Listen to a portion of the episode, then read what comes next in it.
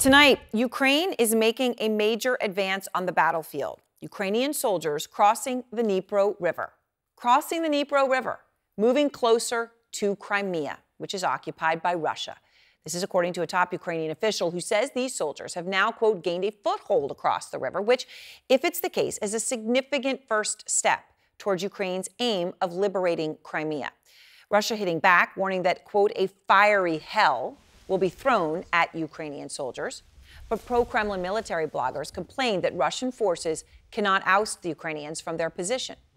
The development on the southern front line comes as Vladimir Putin is now pardoning and releasing convicted murderers. And if you look at some of the murders they convicted, it is horrific.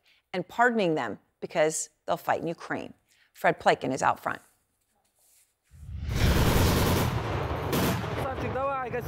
As Russia loses large amounts of soldiers on the front lines in Ukraine, the Kremlin continues filling the ranks with convicts, pardoning and releasing even the most dangerous ones if they survive their tour of combat. Sergei Kurbanov was sentenced to 20 years in prison in 2014 for organizing the high profile killing of prominent journalist and Kremlin critic Anna Politkovskaya, who was gunned down in her apartment block in 2006. Now, Kurbanov has been pardoned after fighting in Ukraine, his lawyer says. Politkovskaya's family and the paper she worked for, Novaya Gazeta, irate.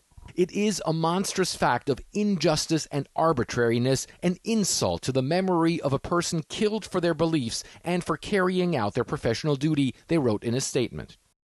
There are others. Vladislav Kanyus was sentenced to 17 years in jail for brutally murdering his girlfriend and ordered to pay compensation to the victim's family, Russian media reports. He was also pardoned after fighting in Ukraine and doesn't even have to pay the compensation, the Kremlin defending the decision. There is a certain practice that is being implemented, Putin spokesman says. To my knowledge, there are no exceptions to this practice. More precisely, there are exceptions, but they do not relate to the topic of the resonance of this or that case. Where's it out? The Wagner private military company first started using convicts on the battlefields in Ukraine last year. Wagner boss Yevgeny Prigozhin traveling to Russian jails to recruit inmates.